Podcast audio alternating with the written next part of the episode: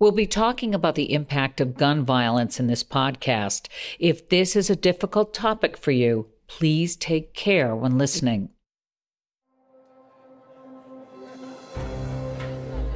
Columbine High School, fall 1998. Seniors were planning their future, filling out college applications, stressing over their personal essays, and dreaming of what comes next but the two Columbine perpetrators were making plans of their own. They wanted to acquire guns, but they weren't 18 yet, so they asked a friend to purchase guns for them. Robyn Anderson bought two shotguns and one rifle at a local gun show. While other students at Columbine learned how to drive, the killers learned how to shoot. Their classroom, Rampart Range. Spring approached, and kids were imagining prom and playing outdoor sports. But the perpetrators were imagining destruction and playing God. They called it Judgment Day. April 20th, 1999. Here was the plan. Students would fill the cafeteria at lunchtime, and at least seven bombs would detonate at 11:17. The building would collapse, and hundreds would be killed. The explosions and fire would send students and faculty running for their lives and out of the school, but directly into a trap. The killers would be waiting at the exits, armed with their semi automatic weapons. 45 minutes later, when everyone thought it was over, the perpetrators' cars would explode, killing first responders, students, journalists, and anyone else in the area. The final piece of their plan? To have fun. Nothing went as expected.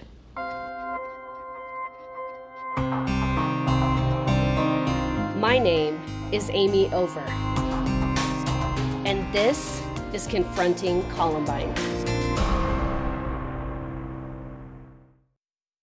This episode is brought in part to you by Audible, your go to destination for thrilling audio entertainment. Whether you're looking for a hair raising experience to enjoy while you're on the move or eager to dive into sinister and shocking tales, Audible has an exclusive collection of thrillers from best selling authors that will keep you on the edge of your seat. Like James Patterson's first audio only thriller, The Coldest Case. Experience stories like never before, where every chilling detail is brought to life by captivating sound design. Plus, as an Audible member, choose one title a month to make yours forever. And now, new members can try Audible free for 30 days. Just visit audible.com slash WonderyPod or text WonderyPod to 500, 500. That's audible.com slash WonderyPod or text WonderyPod to 500, 500. I'm Nancy Glass, and I am so proud to introduce the host of our second Confronting series, Amy Over. She is incredible. And Amy, you're going to take on a colossal topic confronting Columbine. Thank you so much, Nancy. I'm really happy to be on this journey. I was a senior in high school in 1999 during the Columbine Massacre, and now I'm turning 40. I'm not going to lie, it takes a long time to process trauma like this. And now I have so many questions about the things that happened then. We lost 13 people that day. There's been so much residual trauma for survivors like me. It's taken me two decades to work through it. I'm so ready to confront it now. That's really something. We're going to meet a lot of people from Columbine, and we're going to go to your school. We're going to hear stories that have never been shared before. But first, let's hear yours. I remember my freshman year just moving from Tacoma, Washington to Littleton, Colorado. Columbine was a whole new world for me. It was a big high school, and I was really nervous but excited to meet new people and kind of start fresh. Through sports like cross country and basketball, I was able to jump right in. Amy's mom, Diane. She was a runner too, and she was very social, but she was not a good student. I mean, she loved going to school. She hardly ever missed school, but it wasn't for the academics. She had to go to every prom. You know, she was involved in everything at school, and she enjoyed her friends. And Had lots of boys at the house. I used to call her the Rose Queen because I never thought I could get as many flowers and stuff. And her best friend Emily remembers some memorable times. She was just different from the get go. She wore these like tube socks with stripes at the top. And she always wore her ponytail like on the very top of her head. And it was just such a different look. And she seemed so kind of confident. She showed up at cross country practice, and I think we ended up running together. I can even like see the path and like the trees around. We were often together after practices, and eventually, when I got my driver's license, I just picture her in the passenger seat of my white Toyota Corolla. We went everywhere in it. She would ride around in the passenger side, and it didn't have a radio, so I had to put in this little black portable cassette tape thing.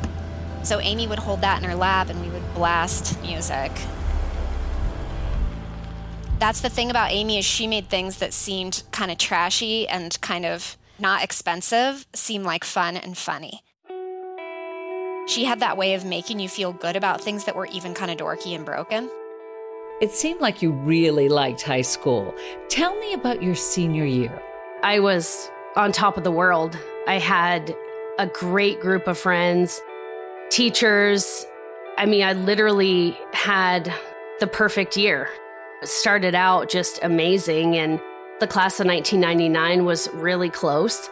Parties and all of our pep rallies that we had.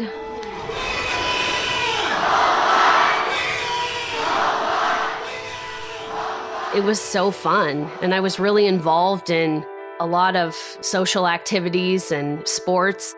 I ran track and cross country and played basketball. I was always at a tournament or a track meet on the weekends and hung out with my friends. I had a really close knit group of friends growing up, so my world just felt safe.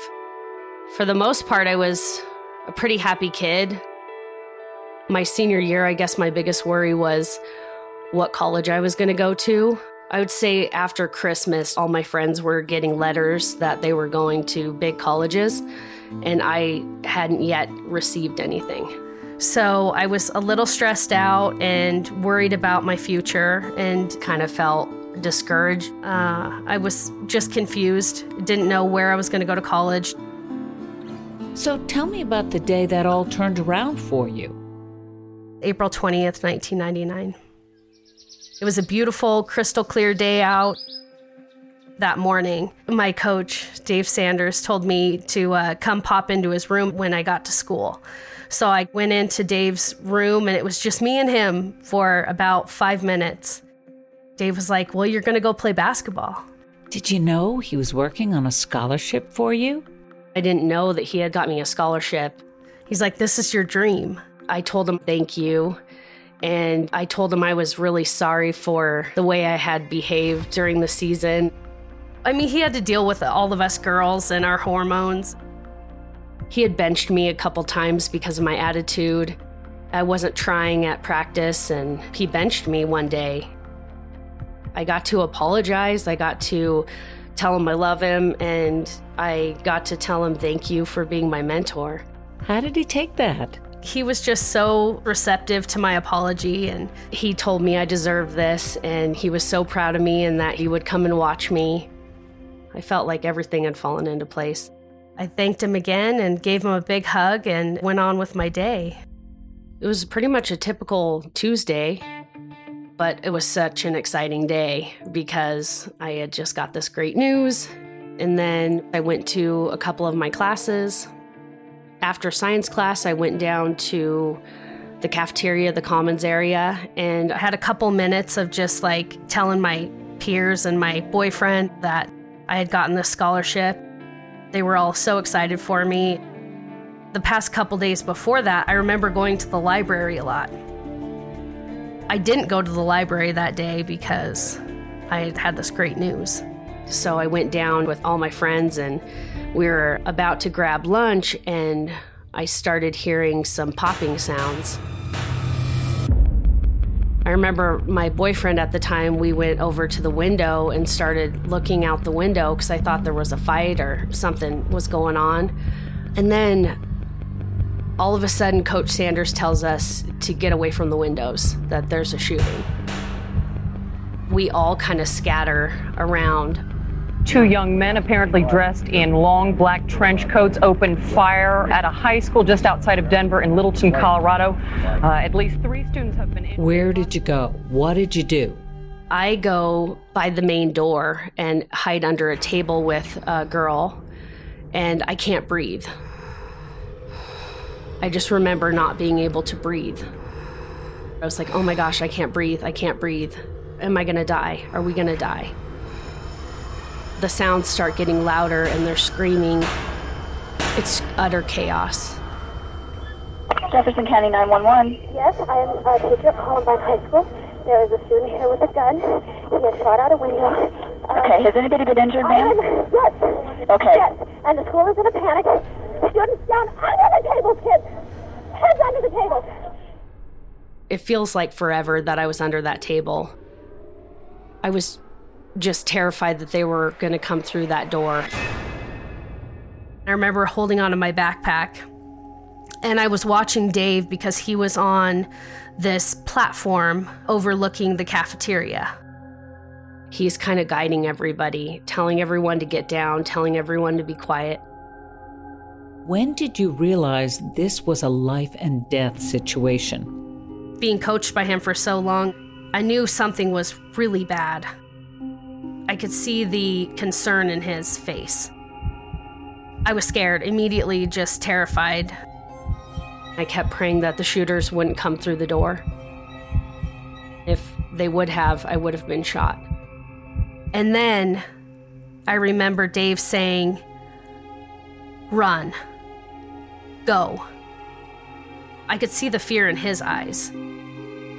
That was my chance to get out. And I was like, I'm gonna die. I gotta get the hell out of here. I then decided in a split second to go out that front entrance door. As I was running out, we were being shot at. I ran as fast as I could past the junior parking lot. And then I ran down this big hill, and I'm in these like platform shoes because that was really popular back then. So I couldn't run fast because of these stupid shoes I had on. And I kind of followed the masses. I remember just having a lot of guilt because I kind of shielded myself with my peers because it was terrifying. We took a right. We started just frantically knocking on doors, and finally, I think it was the third or fourth house in, they opened the door, and I pushed my way into their home. Um, and I remember just hiding under a stranger's coffee table. Now, I know that stranger was Lou Martin. I finally had the courage to go see him. Hi, how are you? Fine. Thank you. Uh, I think I ran into your house like 21 years ago. I was a senior at Columbine High School the day of the mass shooting. I hid in your house with a bunch of kids. Saw a bunch of kids running down the street and they asked if they could come in and Yeah. came in and they made some phone calls. Yeah, we were getting shot at as we were running out. So, Well, I heard some pops, so I knew something might be happening. I assumed there was some kind of standoff up there, and uh, I had no idea that that many kids had been murdered. You, you don't forget those things. no. But uh, they, the fact that they were running up the street and they were scared was uh, enough to open the door and let them come in. I remember knocking on multiple doors, Yeah, because the time it happened, not too many people were home. but you guys let us in. You know, I mean, I think anybody would have done the same thing. Wow, this is surreal. I remember hiding somewhere under a coffee table, just being scared, and just to be able to see who, who, who let me in that day and was so generous to, to let a bunch of scared kids invade their home. I mean, we literally shoved our way in and and were scared, but I felt safe when I walked into your house. I felt safe. The school up there was was closed. It was a crime scene for Yeah. months. Yeah. No. And this is where it happened. You know. I appreciate your time and letting us come in and I thank you so much for this closure. Good to talk to you.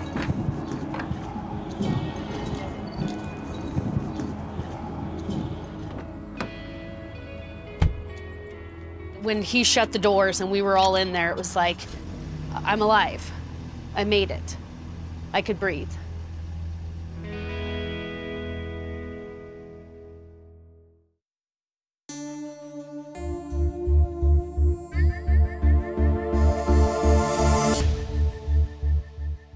This podcast is sponsored by BetterHelp. Is there something interfering with your happiness or preventing you from achieving your goals? I know that for me, PTSD can sometimes shut me down before I even try something new. Visit betterhelp.com forward slash confronting.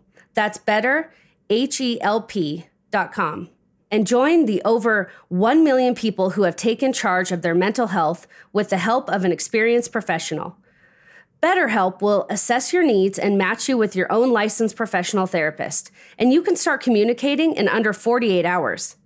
It's not a crisis line, it's not self help, it's professional counseling done securely online. There's a broad range of expertise available. Schedule weekly video or phone sessions so you don't ever have to sit in an uncomfortable waiting room like with traditional therapy. And there's a special offer for Confronting Columbine listeners. Get 10% off your first month at BetterHelp, that's H-E-L-P dot com forward slash confronting. BetterHelp wants you to start living a happier life today. This episode is brought to you by Noom. Forget one size fits all diets. With Noom, you get a personalized weight loss plan that's tailored to your lifestyle. No food is off limits.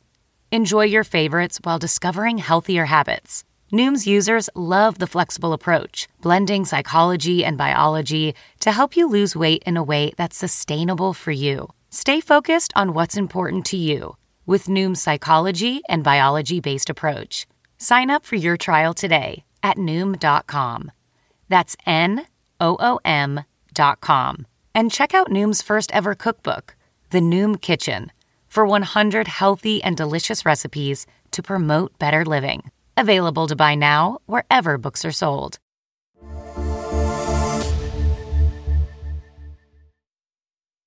That must have been incredible to finally know you were safe. So, what did you do next? Did you call your parents?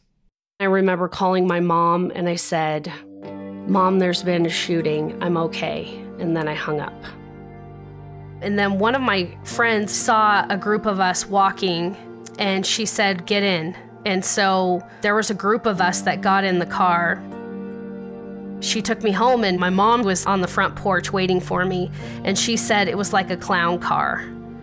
And I guess a bunch of us just flew out of the car. You know, news had gotten a hold of it, there were helicopters everywhere.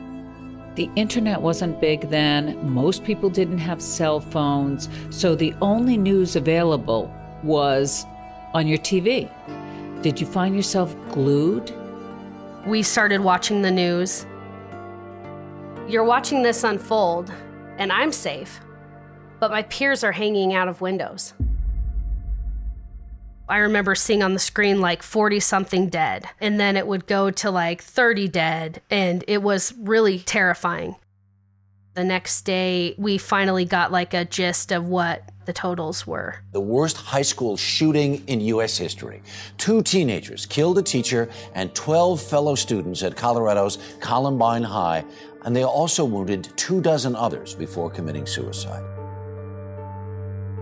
I do remember the night of the shooting going over to one of my basketball friends' houses. We were finding out that Coach Sanders was not accounted for. We were a mess. The media really invaded and was intrusive on our privacy. I think it was Mike Wallace. Whoever was on CBS wanted to interview her, and she had said yes. And then later on that day, she goes, I can't do it. You know, she was so traumatized, she couldn't do it. I don't know how these people even contacted her. But she had a phone number. So I called the phone number. It was some receptionist at CBS. And I told her that Amy was too traumatized to do that interview. And she got kind of rude with me. And uh, the next morning at 5 o'clock in the morning, some chauffeur showed up at my door to pick her up. And I, I said, I told you no. And I slammed the door in his face.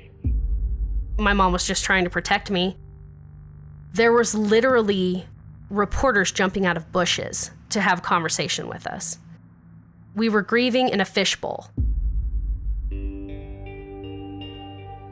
I think it was called Seattle Today or something like that. They had asked her to come, and there was about seven kids or so on that panel. After Amy came home, I go, Do you realize you're the only kid there that hadn't been shot? All these kids on this panel were shot. They all lived through it, but she got a lot of attention, and I never could figure out why they zeroed in on her. I do remember feeling protective of her because her mom could be harsh and kind of immature too with the way that she was interacting with, you know, a 15 year old. But then it was also clear that Amy was really important to her. But she was also clear, even when we were teenagers, that she was jealous of Amy. Maybe some of the attention from the massacre could be overwhelming. I don't know if in that case she was trying to tell Amy to toughen up or if it was another case of kind of there's a lot of attention on you, like you weren't shot, get over yourself. Why was this different for the senior class? The class of 1999, we graduated. So we didn't get to go back to the school and have that sense of community. We were essentially kind of thrown out into the world after going through a trauma, and people were like, okay, well, good luck. You're graduated, and it's time for you to move on with your lives. But I do remember all the churches kind of came together to give us a gathering place. Our teachers were there, parents could go, but media wasn't allowed in. So it was kind of like our safe space that we could go to and be with each other. I came home from one of the church events that we had had, and those were really kind of exhausting and overwhelming. I felt like I had to go to everything and every event. But like my family, they didn't go to a lot of those with me. The people I wanted most was my mom and dad. I remember I came home and my mom was sitting there and she had a beer in her hand and she's like, Are you okay? And I was like, I yeah, I think I'm okay. And um, she's like, Do you want a beer? I was like, Yeah, I I would like a beer. so I I sat with my mom and we didn't watch any of the Columbine footage. We just sat and drank a beer together. I don't think she knew how to handle me. And what about your dad? My dad is a Vietnam vet, and I remember him coming up to me and crying and saying, You know, what you had gone through was just like Vietnam. And I'm so sorry you went through this. And he just grabbed me and hugged me, and I needed that. But after things moved on, it was kind of like, okay, Amy, you need to move on.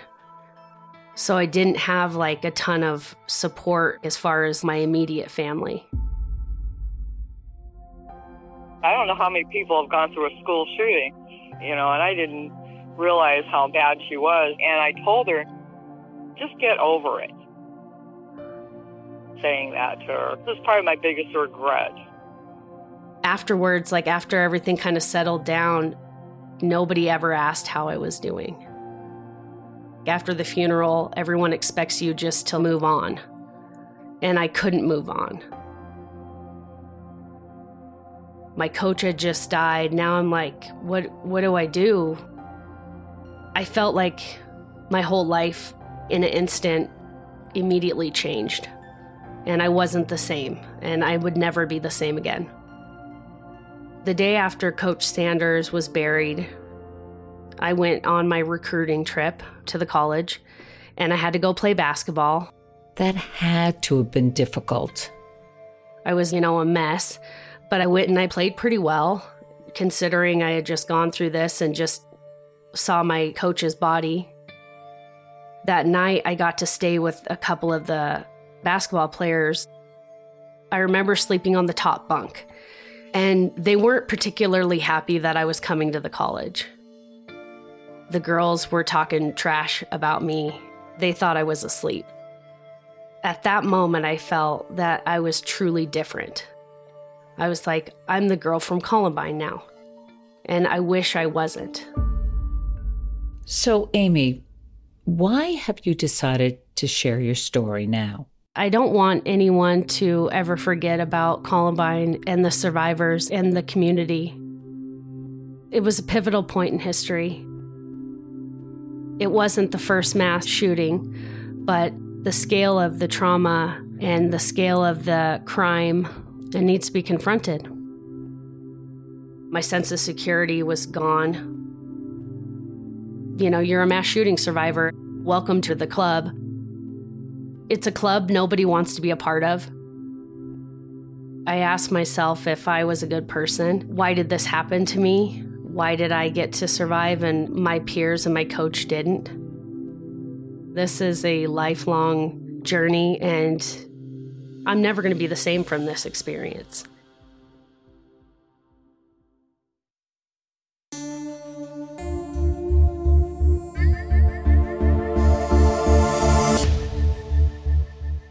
Did you know that 30 million women are impacted by weakened or thinning hair? If you're among them, you're not alone, and there's a solution you can trust to deliver results. Thousands of women have taken back control of their hair with Nutrafol, with many users raving that their supplement not only transformed their hair, but restored their confidence too. Healthier hair growth takes time. You'll begin to experience thicker, stronger, faster growing hair in three to six months. More than 1,500 top doctors recommend Nutrafol as an effective and high quality solution for healthier hair. Grow thicker, healthier hair and support our show by going to Nutrafol.com and enter the promo code CONFRONTING to save 20% off your first month's subscription. This is their best offer anywhere, and it's only available to U.S. customers for a limited time, plus free shipping on every order. Get 20% off at Nutrafol.com, spelled N U T R A F O L dot com, promo code confronting.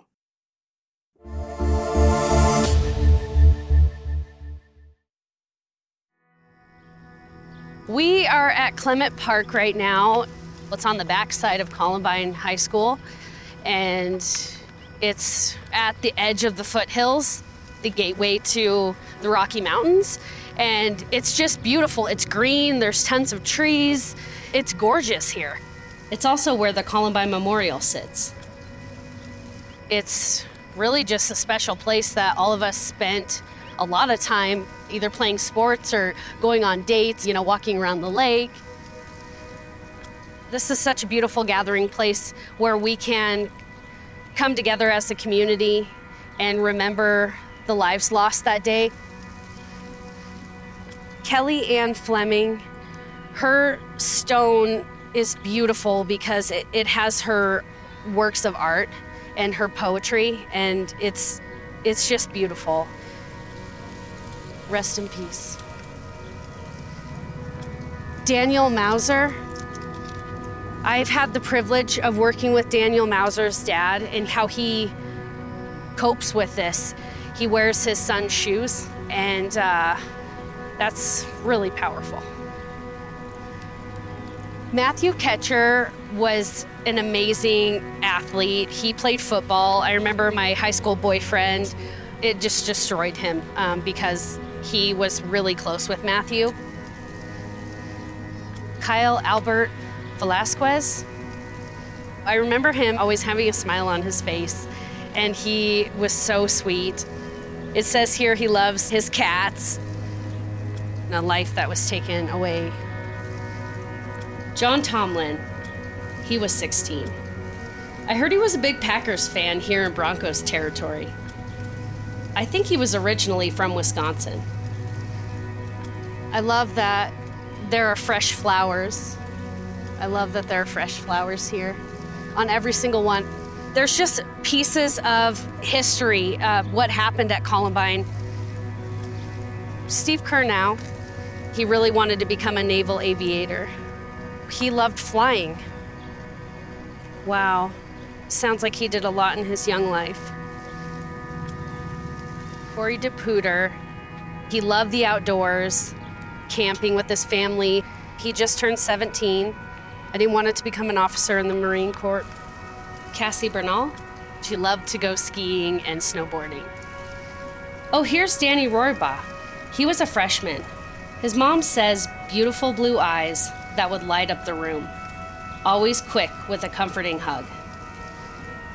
Oh, I loved Isaiah Shoels. Oh, he it was so cute and little and stocky and had the biggest smile on his face. he was always high fiving people in the hallways and stuff. He was like this little ball of energy. He was one of my favorite, and I loved him. Lauren Townsend, she was a brilliant girl. She was beautiful. It's such a peaceful place. It's it's beautiful. It's so beautiful.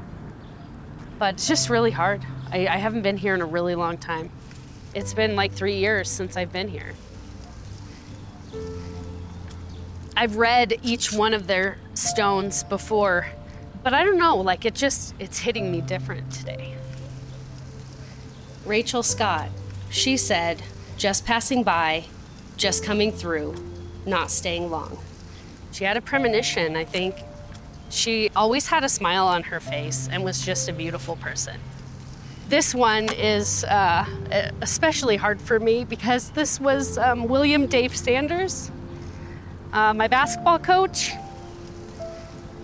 You want to talk about someone that gave his hours to you no matter what. I mean, I remember one time he went into the girls' locker room because my dad and I had gotten in a really big fight.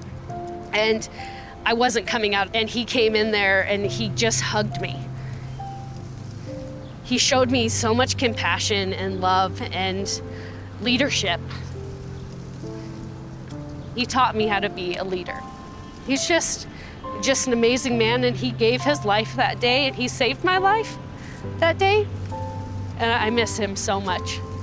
I wish I could show him the person that I've become because of him. I can't speak for all survivors, but this is what I put on my Facebook page every April 20th is that you're a Columbine rebel for life and no one can take that away from you. Amy, what has life been like for you since Columbine? You have a family of your own now. I met my husband Curtis when I was 19 years old and uh, was my parents' banker actually, and uh, he he took such great care of me. We've been married for 19 years, but together for 21, and we have two beautiful children. But it has not been easy for Curtis being married to me. About 10 years ago, we were driving my daughter to preschool for the first time. And she had her cute little outfit on, her little backpack, pigtails, and giant bows in her hair. I was obsessed with bows, and she had little curly hair, and she was so cute. I was excited for her. She's going to school. Oh my gosh, she's a big girl. I took a picture. Say cheese, cheese. Her and I got a picture together, and then we got a family picture, so it was really cute. And then um, I walk into the school and we're standing by her door for her to go into the classroom. And all of a sudden, I feel this heaviness in my chest. I have tunnel vision and I almost feel like I'm going to faint. I can't breathe. I can't breathe. And in an instant, I was back under that table we get to the hospital and you know they run a bunch of tests on me and the doctor said well is there anything going on or do you have any like past trauma? Or are you going through anything? And i was like well i'm a columbine survivor. And he's like have you ever had a panic attack before? The light bulb went off. We were driving once and she started to have a panic attack while she was driving these windy mountain roads. She's talking really fast. She's flustered. Like she can't quite focus on one thing. She's panicked. She's looking all over the place for a way out. So we had to pull over. I still thought she could control it with some breathing or something, but she had to take medication to calm herself down. Her trigger reaction to something that was stressful or tense was to escape. And that wasn't Amy. The reason that she was so likable in high school was because she could go with the flow with things. So, this has been something that I've dealt with in my recovery for years and years. Um, I have so much anger that this happened to me. Curtis has had to deal with my angry outbursts, and we have a name for my alter ego, and Kurt calls it Hank. That's the angry alter ego is is Hank. We sort of figured out how to keep Hank at bay. That's a year and a half ago. You know, she was 38 years old at the time. She's been struggling with this since she was 18. 20 years of trying to figure it out. Successes and failures and blow ups and recoveries. She jumped out of my car in the middle of the road one time and just beat it in the wrong direction, like on a busy road. She overreacts and takes things to the extreme. It's been really stressful, you know? She's mad at times about the situation, but she's crushing it. And I'm really proud of her. And I appreciate her. I've put the work in for my mental health and my mental wellness, but after 21 years, there's some stuff in my journey and my healing that I apparently still need to work on. There are some demons that I have that I want to confront. Like what? Right after the shooting, I remember the FBI coming to our house, and I remember him saying that I was on a hit list. And that's all I remember. Like, I am dying to know if there was this hit list. And was my name on it? Why does it matter to you whether you were on a list or not? Just the idea of them wanting me dead, it still haunts me to this day. I have this reoccurring dream of one of the shooters with his trench coat, with his automatic weapon. He found me in the hallway, and I'm trying to unlock doors. And I can't get into any of the doors, and he's walking slowly, trying to find me, just trying to kill me. I would have nightmares of me under the table, not being able to run, not being able to get away.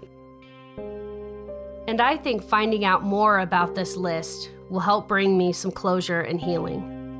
So, speaking of healing, how did you get through your anger at your mother? Because I know when we first met, that was still weighing pretty heavily on you. Ugh, when I talk about my mom, I cry. What's making you so emotional right now? My mom's dying of cancer right now. I've been battling cancer for the last year. I had a weird red blood count. Then, you know, I started having other tests and ended up having stage four rectal cancer.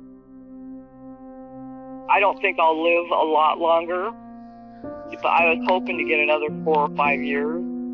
I think she wants things to be good for her mom, but I'm not surprised that like things have come up there.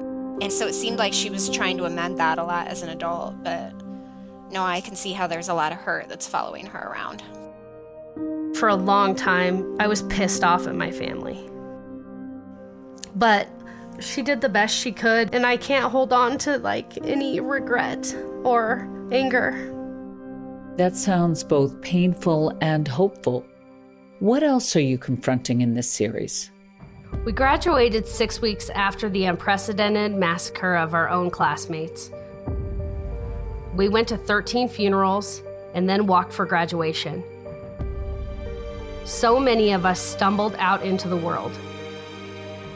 In this series, you'll hear the truth about what happened to us long after the cameras were gone. I'm going back to Columbine to find answers. The FBI told me I was on a hit list. Did the killers really want me dead? Harris and Klebold both had several hit lists. There was more than one. I'll find out why my beloved coach died and faced the first responder who made the call on who to save first. Why were my friends and classmates trapped for hours instead of being rescued? You ask yourself, did I do the right thing? I don't know. I'll be judged somewhere down the road by it. I'll talk to one of my heroes, a boy who was shot six times but just wouldn't give up. He kept telling me, pretend you're dead. And I'm like, I'm already on it. And I'm spreading blood, trying to make it look like I bled out and struggled. And you'll hear from the FBI profiler who realized the impact of Columbine would last forever. What I saw with this case demonstrated to me predatory behavior. And predatory behavior means you're hunting human beings. One of my best friends will finally tell me what happened to him, a story he's never been able to share. The only thing I heard out of her mouth was, Where's your brother?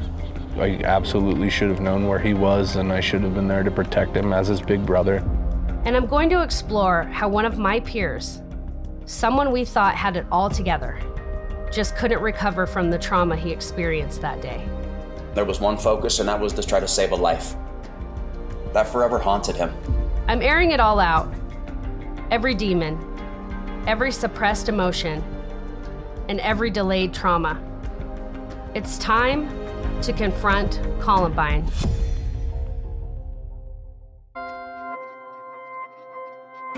On the next episode of Confronting Columbine, we finally get to see what the hell this game's about. And we're watching them load. And then that's when the popping started. And they, they unloaded towards the building. Well, I didn't realize this was a moving target. For more information on the Rebels Project or to donate, please go to therebelsproject.org and see me there. Want to know more about the Confronting Podcast? Please follow us at Confronting Pod on Twitter, Instagram, and Facebook for photos, additional content, and discussions about the podcast. We are all confronting something, and I look forward to continuing the discussion from our episodes over social media with all of you. If you enjoyed this one, please subscribe to Apple Podcasts, Spotify, Stitcher, Google Podcasts, or wherever you get your podcasts. Thank you so much for going on this journey with me. Confronting Columbine was produced and hosted by me, Amy Over. Executive produced by Nancy Glass, Andrea Gunning, Ben Fetterman, and Carrie Hartman. Produced by Julie Clark, Associate Producer Trey Morgan. Editing by Senior Audio Editor Matt Delvecchio, Editor Drew Wallace, and Dean Welsh, with production assistance from Megan Paisley and Brianna Fars. Other members of the production team include Kristen Melcuri, Pete Ward, and Natalie Thomas. Music and original composition by Mide Music. Confronting Columbine was produced by Glass Entertainment Group, Glass Podcast in partnership with Wondery.